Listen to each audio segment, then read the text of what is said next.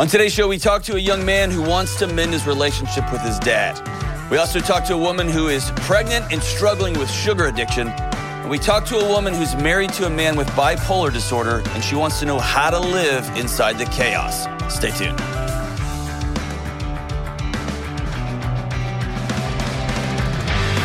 What is up? This is John with the Dr. John Deloney Show. So glad you're with us on a rainy day in Nashville. Hope the sun is shining wherever you are. Hope it's not too cold, not too hot. Hope it's just right. I guess this is the Goldilocks show too.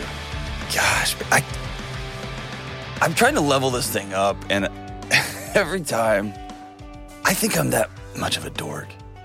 Whatever. James, good to see you. Jenna, filling in for the one and only. You are the new one and only. It's good to see you. You make my heart feel good. And James with the headphone extension today, that was huge. That was huge. After 2 years, you thought, I'm going to love him that much. Will you tell everybody what my favorite part of the headphone extension was? That you have to... No. Like sit on it the right way? Is that what you mean? No. That's the old way. My favorite is when you said, and I quote, I've had this in my drawer. I thought this might help. The number of meetings we've had about... You're awesome, James. It's awesome. Thank you for caring about us. America, if you want to know, what does a producer do? That. They think about ideas for, I don't know, a couple of years, and they think, now's the time. It's time to pull it out of the drawer. And Jenna, huge, for our first call up here, you put what country they're from. That was big time. I hadn't thought of that, and... I always get confused, and that was huge, Jenna. Thank you so much. So we're going to go to Stephen in Greenville, South Carolina, United States of America. What's up, Stephen? How you doing today? I'm good, my brother. How are you? Good. I know you're probably excited about this, that poetic win by Oliveira over Poirier on the weekend. Was not very poetic, man. But, hey, I'll call it what it is. Guy's good, man. Guy's real good. And – Poirier's real good too, man. That's tough to get Poirier to roll over, and man, hats off to Oliveira. Who are you rooting for? I was rooting for Oliveira. You would, Stephen. That's all right. What's up, dude? So I'm calling in, trying to figure out how to mend a relationship. My dad's in a relationship with somebody that's, I don't know if you'd say half his age, more than half his age, or less than half his age. And how old is that person in relation to you? Are you all the same age? So, no, they're 7 years older than me. My dad's 71, they're 30. Whew. And you're 23? Yes, sir. Is that weird? It is. Especially considering that she has a 5-year-old daughter in the situation as well. Okay. So yeah, man, you and I could hang out and have a beer and talk about this for a long time. So what's your question? What's the best way to mend that? Because additionally to that, he said that he has the family that he's always wanted. Oh, man. That's way to go, Dad. Right. So when you say mend, tell me more about that. So, well, I'm on a speaking term with him. Okay. I go see him for his birthday. We'll meet up for lunch on my birthday. But I guess another additional part of this question would be that my sister hasn't really spoken to him in 2 years because that was a big fallout with them. So just the whole family ordeal. I'm the only one that goes over for Christmas and, like I said, birthdays and stuff. Yeah. And we'll talk on the phone occasionally, but it doesn't extend past that. Have you done something that violated your dad's trust in you? I haven't. Have you done something that would violate the values that a son, like the respect and dignity a son gives to his dad? No, sir, because when all this started, we actually had a business where we were working together, and then that was the fallout of that as well. So the heartbreaking thing here, brother, is this. Your dad chose a new family, and there's nothing you can mend here because you didn't break it. Right. And for whatever reason, your old man has decided to cut ties from his original family and to create a new one. And whether it's in his head or whether he's trying to relive something by hooking up with somebody 40 years younger than him. Like, whatever it happens to be. Unfortunately, man, it's not your, not only is it not your job, you can't. Paint me a picture of what you wish it would look like. I mean, just more of more inclusive, where we can actually go out with him, have a dinner or something. And but he told you he wants the other family, right? Why don't you have dinner with him? Is he like a jerk when y'all are out together? Does he say no all the time? Is he like some kind of racist, bigot, idiot? Like what are the things that keep y'all from getting together?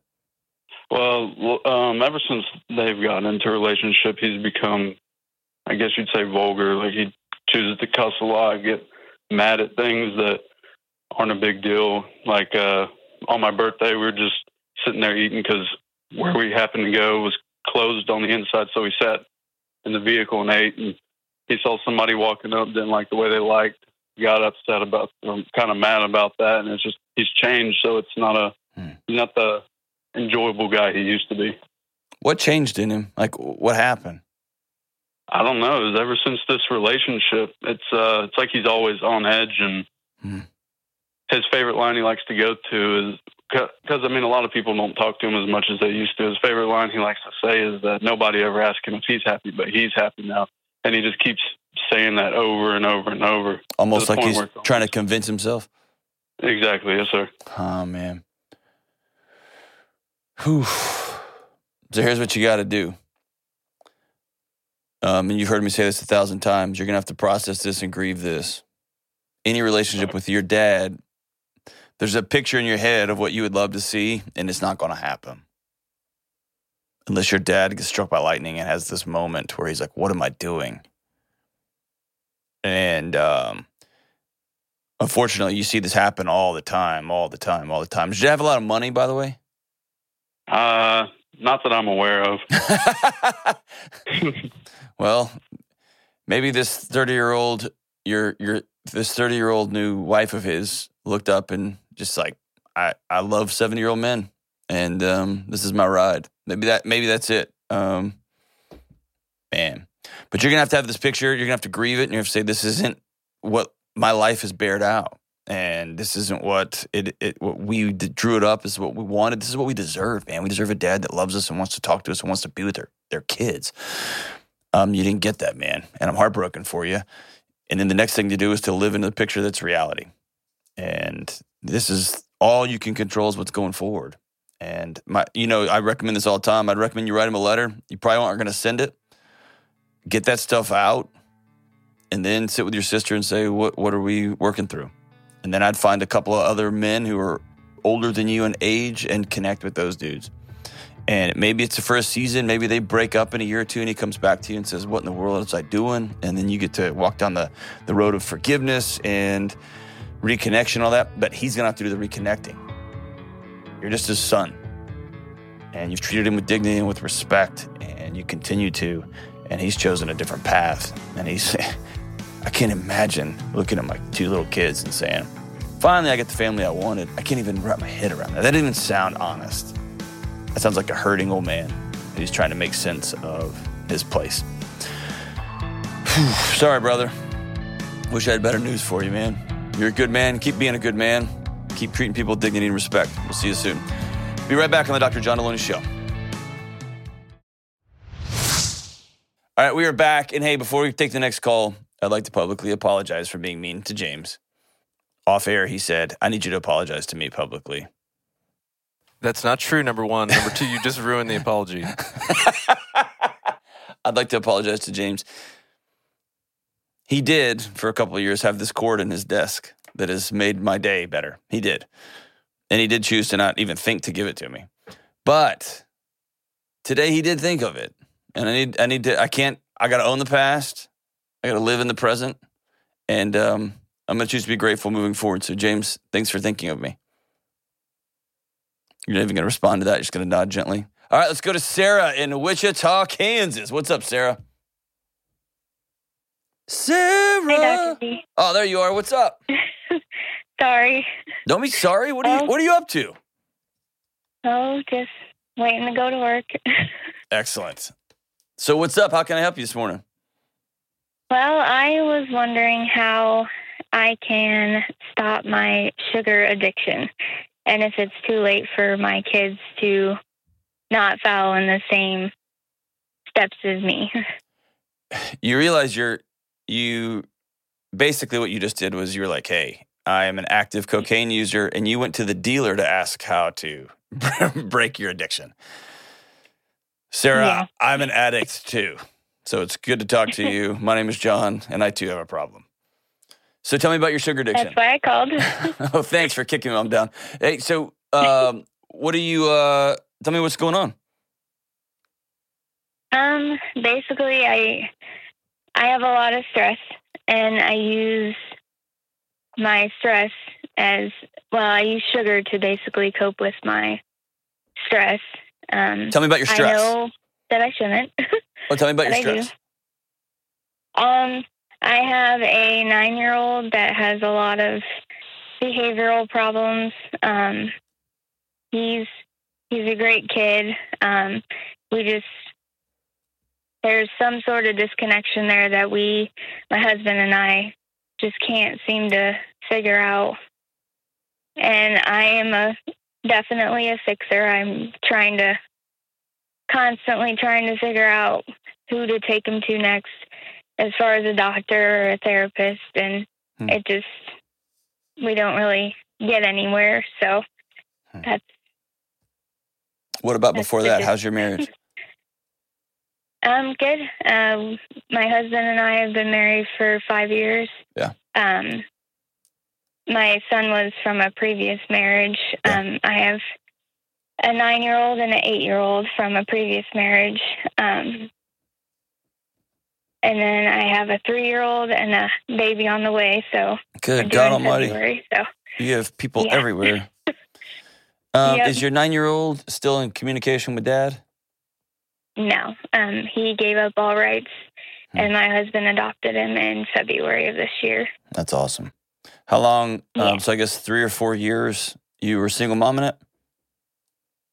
No, actually, my ex-husband left me in 2015, and I met my husband at the end of 2015 online. Okay. And then moved from Ohio to Kansas, from November to July of 2016, we got married. So pretty quickly, but he's a wonderful, complete opposite of my ex-husband, and he's really great. So I want you to try something. This isn't why you called, but I want you to give something a shot. Will you take a 30-day shot at something for me? Yeah. For 30 days, I want you and your husband to be a part of this. I want both of you to contribute to this, okay? Okay. That 9-year-old of yours, I want you in the morning to let him know he has to have a 30-second hug with you. Okay. And I want you to put your bare hands on the back of his bare neck. Okay? Yeah.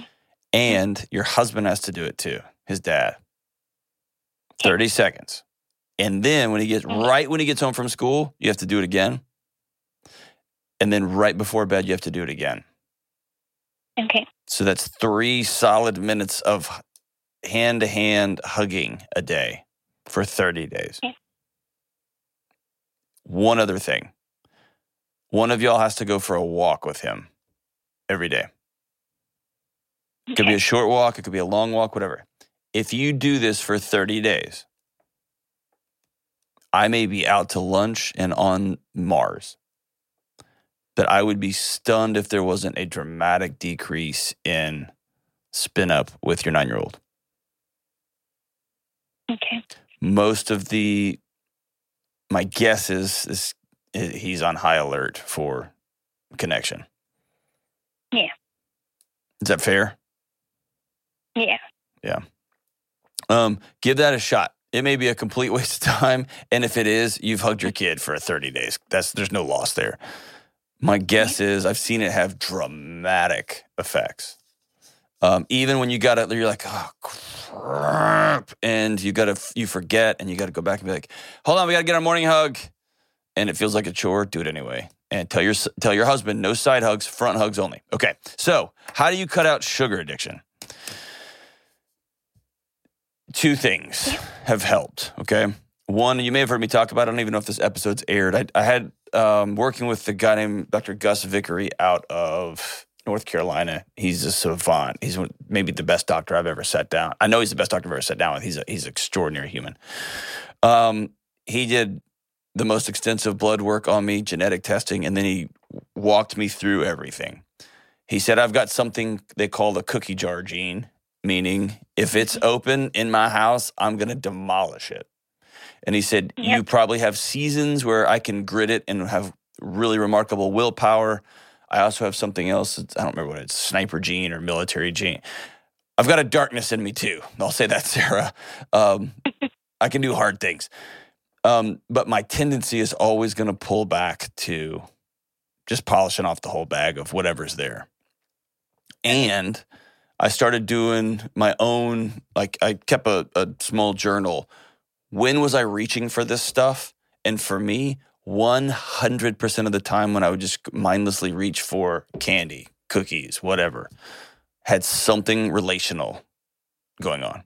Whether it was a relationship at work, whether it was, I'd find myself telling my wife about something that happened with a coworker, and then boom, I'm reaching for something.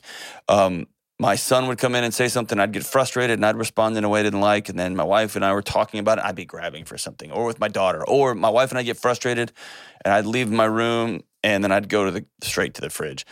Every single thing was relational in nature. I've also heard,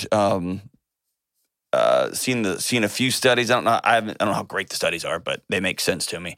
That fatigue, being tired or exhausted, your body is looking for quick prop up energy, and so it just directs you towards the cheapest calorie it can find, which is often Oreos or Doritos.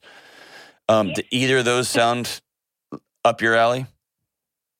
Exactly, to a T. And I'm 32 weeks pregnant, so the exhaustion definitely is there. Okay. But yeah, I mean, it feels like in the morning I'm fine. Mm-hmm. Yeah, I'll eat junk food, but then I think, oh yeah, I'll just walk it off because I have all day to walk it off. But it doesn't happen. And then by the time I get off work, get home, it's like, I don't know, it's like I just feel like I'm in that mood, that bad mood constantly. And I don't want to take it out on my kids, but I just go and eat junk food instead. So. Right. Which, you know this, ultimately takes it out on your kids, right? Yeah. Oh, yeah. It's just got a longer tail to it. So I want you to work on a few things, and some of these are going to be easier than others. The first one is this. This may be a hard conversation you have with your husband. It may be a hard conversation you have with a counselor. It may be a hard conversation you have with all three, with yourself and with counselor and with your husband. Why isn't home a place of safety and shoulders dropping? What is it about home that amps your body up? And what I want you to begin to do is solve for peace in your house.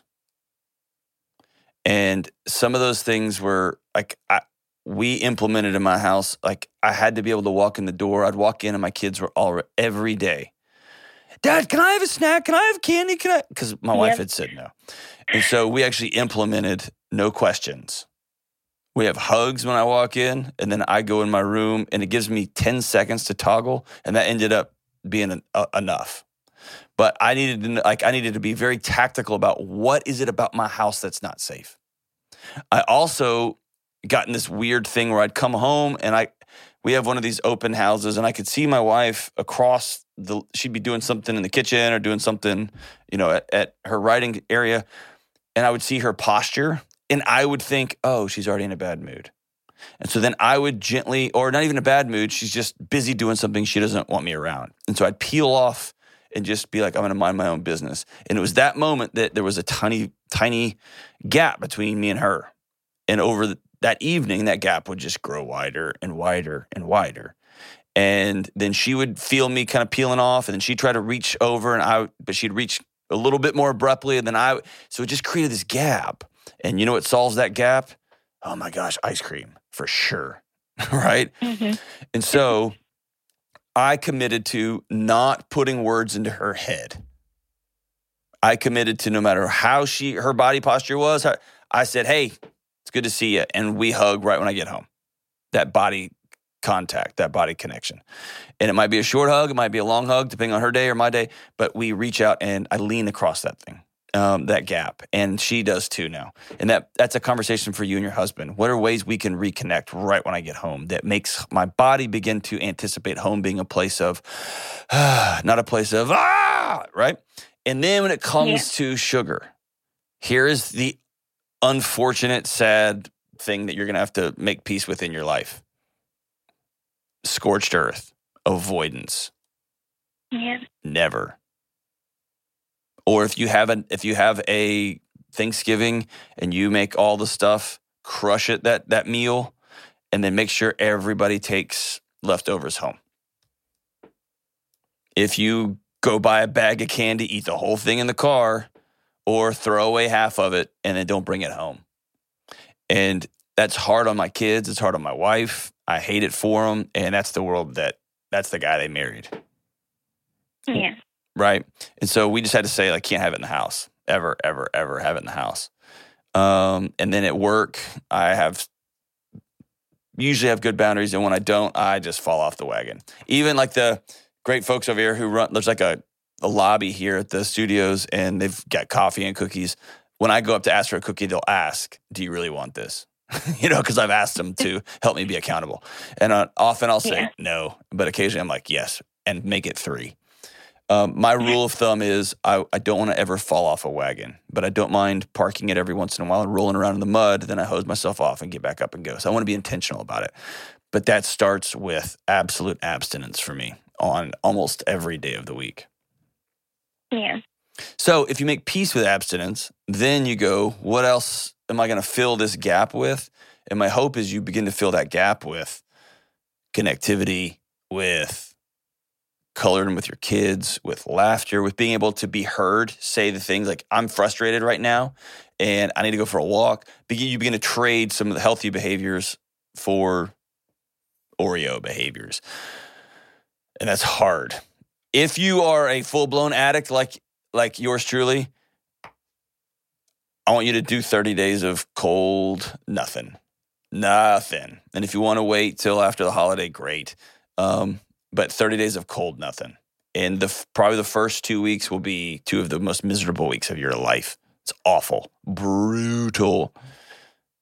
And the way I describe it is then it feels like somebody peels a cataract off of your heart and your mind and your eyes, and you can see and smell and feel. Everything's better.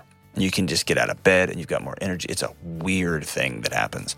So that's my recommendation. And I'd stay away from fruit. I'd stay away from all of it. Maybe some berries, but for the first 30 days, I would cut it all. Just give your body a chance to go experience life without it. And there is healing on the other side of it. It's hard. It's hard. It's a lifelong journey. They don't have just like, well, except in James's suite, his area with his team. There's not a lot of other groups on our here at the studios that have like cocaine just laying out, right?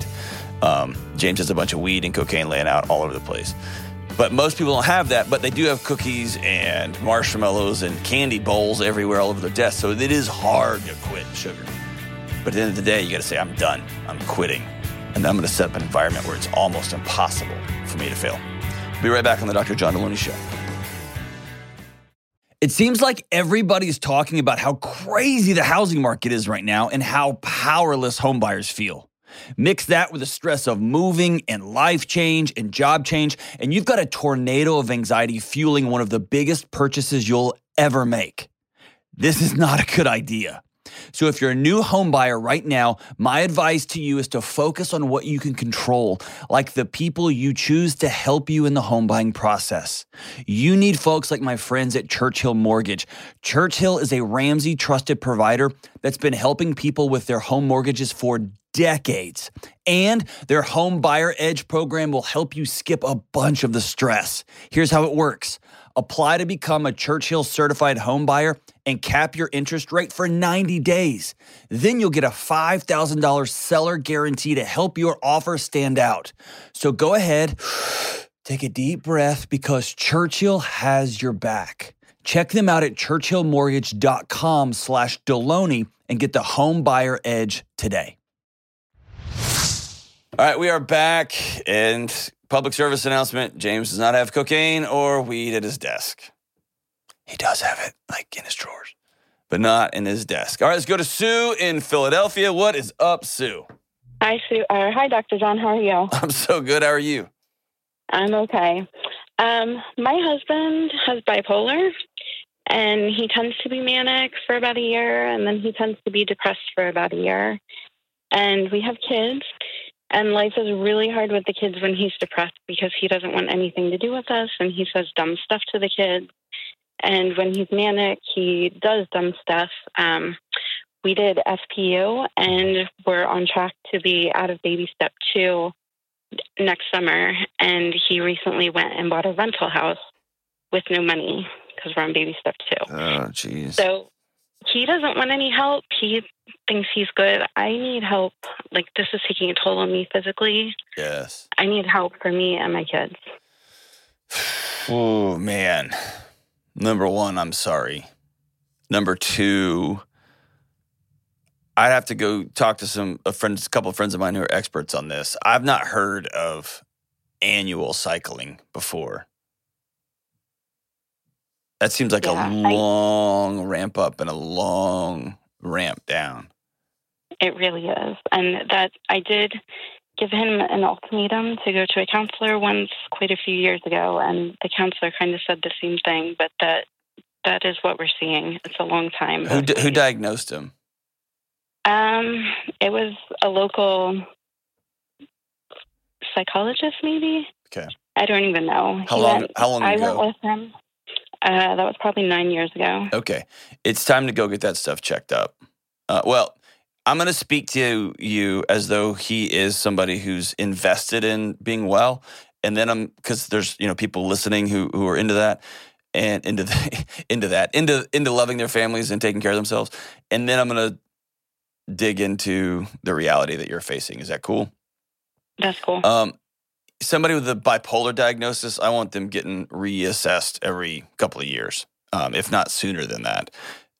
You should be on meds, you should have a really active wellness plan, and you should have people in your life that are walking alongside you. And 9 years ago, no medications, no counseling, no nothing is a recipe for disaster if it's true bipolar. Just like the counselor you met with, I've not heard off the top of my head, I can't think of anyone I've ever heard of who's got annual cycles like that. And for those listening who don't know, annual cycle normally these are 2 or 3 month waves. Sometimes they're shorter than that. I haven't heard of a wave going for 12 months low and then 12 months up. That I wonder if something else is at play. Does he have a drug problem too? No. So he's totally sober? Yeah. And so let's deal with reality here. He won't take medication, is that right?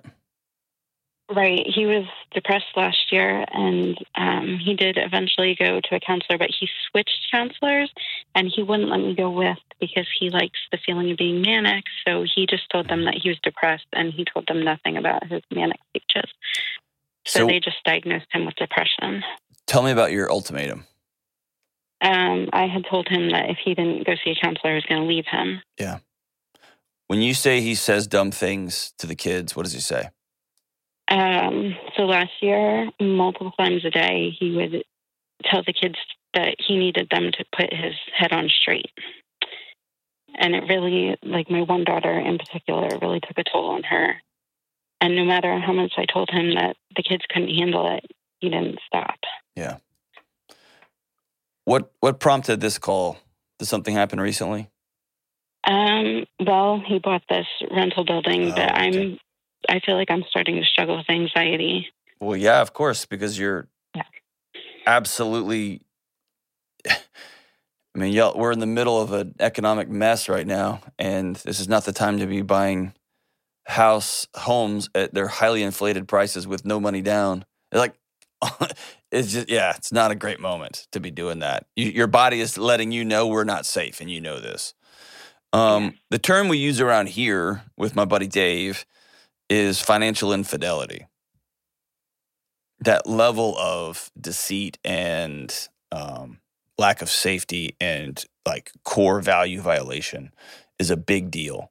If you're buying things and hiding it, you're buying things that you didn't agree on. If you say, hey, we're in on this plan and somebody did something different, that's infidelity. It's dishonesty. It hurts at a really deep level. What was your post-conversation when you found out? How'd that go? When it comes to fight or flight, I'm definitely flight. So I just kind of clammed up. I knew it was too late. There was nothing that I could do to stop it. So that's kind of the point where I don't know. I'm not really talking. Like, he's trying to show me how this is a good thing all the time, and I just kind of bottle up.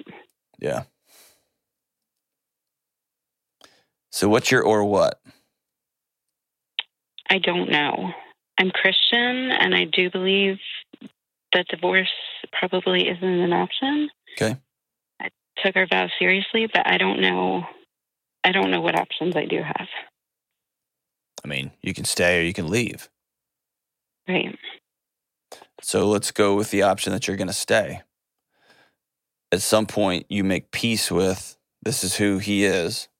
We have ups and we have downs. And I'm going to put some very serious roadblocks between me and him because I've got to keep my family safe. Okay. And that might look like making sure, like letting him know I'm never going to hide stuff. I'm not going to contribute to his misbehavior by me lessening my character, right? But it may be, I need you to know I'm carrying forward with this.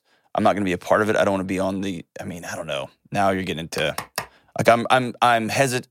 As I'm speaking out loud, I don't like the words that are coming out of my mouth. Let me put it this way, Sue. This is really bad. Right.